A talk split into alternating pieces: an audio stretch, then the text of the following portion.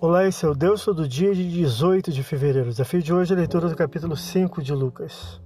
Jesus concede a pescadores pesca miraculosa, versículos de 1 a 11, e cura um leproso, versículos 12 a 16, e um paralítico descido por amigos até o local onde o Senhor estava, versículos 17 a 26, a quem também perdoa.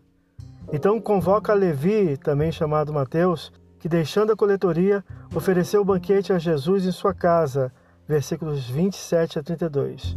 Jesus fala a respeito do jejum e de outras questões, versículo 33 a 39. Esse é o Deus todo dia, boa leitura que você possa ouvir Deus falar através da sua palavra. Agora fique com a mensagem e pensamento do dia do pastor Eber Jamil. Até a próxima.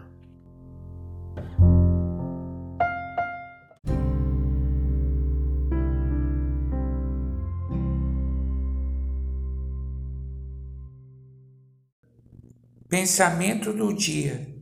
Volte, retorne. O lugar do filho é comunhão com o Pai.